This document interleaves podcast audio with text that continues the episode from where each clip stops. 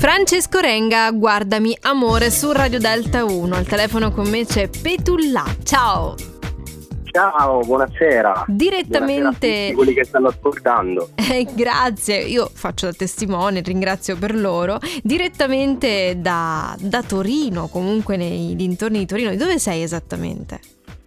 Sono della provincia di Torino, Venaria Reale per l'esattezza. Ok, perfetto. E direttamente da lì ci racconti la tua musica. Ascolteremo questa sera Orgasmi e Origami. Cominciamo da lì. Dimmi di più di questa canzone. È una canzone nata leggendo un libro di una conoscente.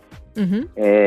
Mi ha ispirato, ma in realtà poi mi sono bloccato e tempo dopo vissuto una relazione travagliata e ho cercato di parlare di quanto è difficile cercare dei compromessi nelle relazioni, quando si arriva a un certo punto in cui diventa tutto aggrovigliato.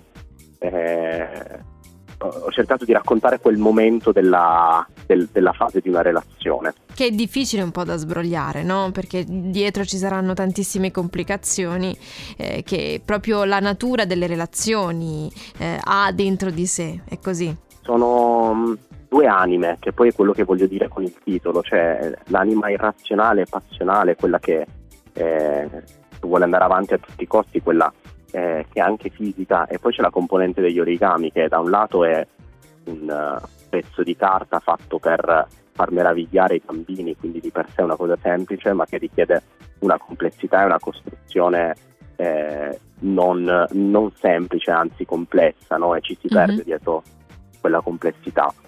Petulla, hai detto una cosa secondo me molto interessante, al di là poi di quello che questa canzone conserva al suo interno, e cioè che ti ha ispirato un libro, no? E immagino che sia molto curioso andare poi ad esplorare quella che può essere l'ispirazione di un artista, però mi piace quando ci sono delle arti che si contaminano. Ti capita spesso nella tua musica? Mi capita di essere contaminato? Sì. Assolutamente sì, dai film e dai libri, anche se poi in realtà quello che mi dà la vera pancia per scrivere è parlare con gli altri e vivermi le cose.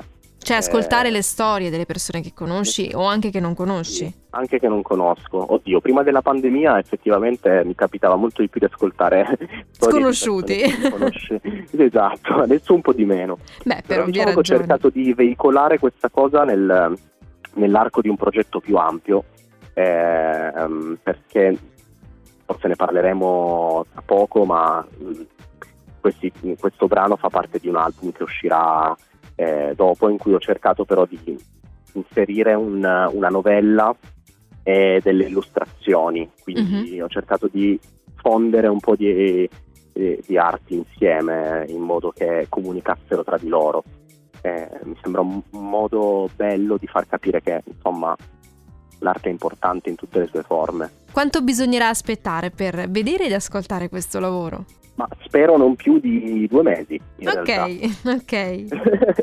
Beh, cercheremo in qualche modo di venirti a pescare attraverso i tuoi canali, anche solo per essere aggiornati su questa cosa, e in bocca al lupo per tutti i progetti che stai preparando. Al volo c'è qualcos'altro che hai in serbo per chi ti segue, per la tua fanbase, ma anche per chi ti sta scoprendo adesso?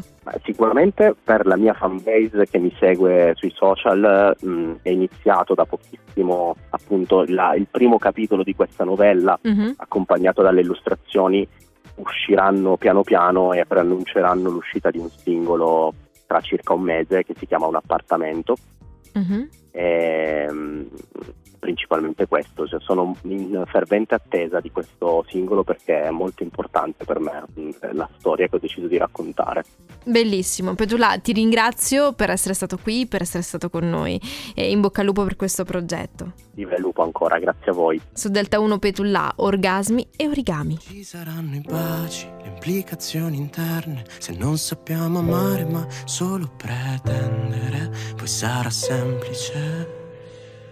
Pretese paranoie, come sappiamo odiarci, cercando un pretesto, stacchi da lavoro presto e litighiamo spesso.